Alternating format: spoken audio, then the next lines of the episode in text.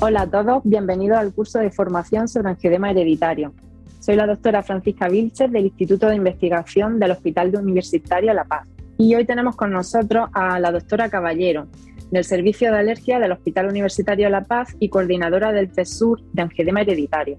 Hola a todos, muchas gracias doctora Vilchez por haberme invitado a participar en este podcast. Hoy vamos a hablar de la fisiopatología y tipos del angiodema hereditario, aprovechando el conocimiento y experiencia de la doctora Caballero. Queremos dar las gracias eh, al patrocinio de la Sociedad Española de Farmacia Hospitalaria y al patrocinador que es interesado Taqueda por facilitarnos el desarrollo de esta actividad. Sin más dilación, vamos a comenzar con la primera pregunta. Doctora Caballero, ¿puede explicarnos qué es el angiodema? Bien, el angiodema es una tumefacción o aumento de tamaño localizada y autolimitada de la piel o las mucosas y que está causado por la extravasación de fluidos desde los vasos hacia el tejido intersticial. Se debe a una pérdida de la integridad vascular. No se trata de una enfermedad en sí, sino de una manifestación física común a una variedad de procesos fisiopatológicos diferentes. Muchas gracias por su respuesta. Eh, proseguimos con la, segunda, con la segunda pregunta. Una vez que hemos definido el angiodema, ¿nos puede decir qué tipo de angiodema hay? El angiodema puede ser dependiente de la degranulación de mastocitos y basófilos, lo que se conoce como angiodema histaminérgico, o deberse a un aumento del péptido vasoactivo bradicinina. Y aquí lo conocemos como angiodema bradicinérgico. Estos dos tipos de angiodema tienen tratamientos completamente distintos, por lo que es muy importante diferenciarlos. En la clasificación de Chicardi colaboradores de 2014, el angiodema sin abones se divide en adquirido y hereditario. Dentro del hereditario tenemos dos grupos, el angiodema hereditario con deficiencia de C1 inhibidor y el angiodema hereditario con C1 inhibidor normal. El angiodema hereditario por déficit de C1 inhibidor es el prototipo del angiodema bradicinérgico. Eh, muy bien, vamos con la tercera pregunta. ¿Son todos los angiodemas hereditarios con C1 inhibidor normal iguales? No. Dentro del angiodema hereditario con C1 inhibidor normal se han descrito varios tipos por mutaciones en diferentes genes. El más frecuente y primero en describirse fue el angiodema hereditario con mutación en el gen del factor 12 de la coagulación. Posteriormente se ha descrito el angiodema hereditario con mutación en el gen del plasminógeno y otras variantes menos frecuentes por mutaciones en el gen de la angiopoyetina 1, del cininógeno 1, la mioferlina y el gen HS3S76, que tienen diferentes fisiopatologías y clínicas. Finalmente, cuando existen antecedentes familiares de angiodema y no se encuentra ninguna de estas mutaciones mencionadas, se denomina angiodema hereditario de causa desconocida. Parece que se trata de una patología compleja. Por ello vamos a centrarnos en el angiodema bradicinérgico. ¿Puede explicarnos cuál es su fisiopatología? Este tipo de angiodema se caracteriza por un aumento de bradicinina, la cual se genera fundamentalmente por una activación del sistema calicreína-cininas. El sistema calicreína-cininas es una cascada proteolítica formada por los cimógenos factor 12 y precalicreína plasmática, así como por el sustrato cininógeno de alto peso molecular, que está presente en la superficie del endotelio vascular.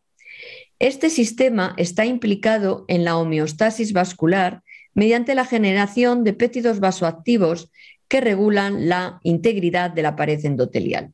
El factor 12 activado corta a la precalicreína plasmática, liberando la calicreína plasmática. Esta, a su vez, corta su sustrato, el cininógeno de alto peso molecular, produciendo bradicinina. Además, la calicreína plasmática amplifica la reacción activando el factor 12. Muy bien, parece que ya hemos llegado al protagonista de la fisiopatología. ¿Qué es la bradicinina? La bradicinina es un nonapéptido con un potente efecto vasodilatador que induce un aumento de permeabilidad vascular al unirse a los receptores de membrana específicos tipo 2 de bradicinina, también conocidos como RB2 y que se expresan de forma constitutiva en la pared endotelial. La activación de este receptor transmite señales intracelulares que producen un cambio de conformación en la caderina endotelial, que participa en las uniones intercelulares. Esto altera la estructura de la barrera endotelial y permite la extravasación de fluidos constituyendo el edema. Es importante que la bradicinina es rápidamente degradada por diversas enzimas proteolíticas del suero, siendo la enzima convertidora de angiotensina o ECA la principal. Otras enzimas catabolizadoras son la aminopeptidasa plasmática, la endopeptidasa neutra o neprilisina y las carboxipeptidasas M y N. Muchas gracias, doctora Caballero. ¿Y qué papel tiene el, inhibidor de la C1 esterasa en este sistema calicreína-ciminas? El C1 inhibidor es una glicoproteína de 500 aminoácidos y peso molecular 105 kilodaltos que pertenece a la superfamilia de inhibidores de las proteasas del suero, las serpinas. Es el principal inhibidor del sistema calicreína-cininas, inhibiendo tanto al factor 12 activado como a la precalicreína. En pacientes con angiodema hereditario por déficit de C1 inhibidor, esta falta de regulación genera concentraciones locales de bradicinina hasta 10 veces superiores a las basales, lo que supera la capacidad de control de los sistemas catabolizadores de la bradicinina, de modo que se desencadena el angiodema. Vamos con la siguiente pregunta. ¿Qué se conoce de la fisiopatología del angiodema hereditario asociado a mutación del gen del factor 12? La fisiopatología de la enfermedad es menos conocida. Se ha demostrado que las mutaciones en el gen F12 producen una mayor capacidad de activación del factor 12 por la plasmina, lo que activaría el sistema calicreína-cininas con liberación de bradicinina. Y en relación con la anterior, ¿cómo influyen los estrógenos en el angiodema hereditario? Las concentraciones altas de estrógenos circulantes, tanto endógenos como exógenos, aumentan los niveles de factor 12 de la coagulación y disminuyen los de C1 inhibidor, aminopeptidasa y enzima convertidora de angiotensina en plasma.